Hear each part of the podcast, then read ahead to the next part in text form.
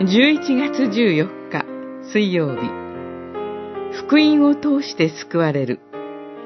テサロニケの信徒への手紙2、2章。神はこのことのために、すなわち、私たちの主、イエス・キリストの栄光に預からせるために、私たちの福音を通してあなた方を招かれたのです。ですから兄弟たち、しっかり立って、私たちが説教や手紙で伝えた教えを固く守り続けなさい。二章、十四節、十五節。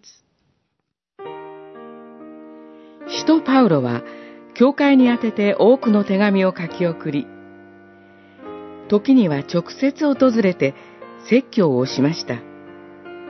それは、救われるべきものとして神に招かれていることを福音を通して知らせるためです。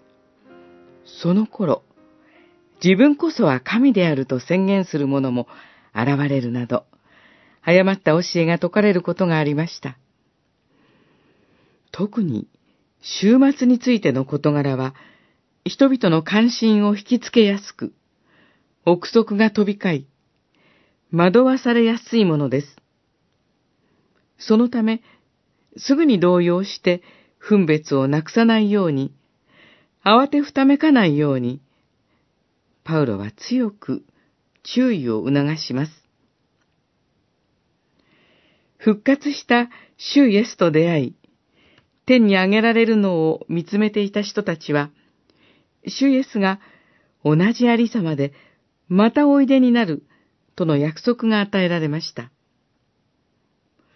これが終末の印であり、私たちはその時、主イエス・キリストの栄光に預かります。この福音を固く守り続けてまいりましょう。他の誰によっても救いは得られません。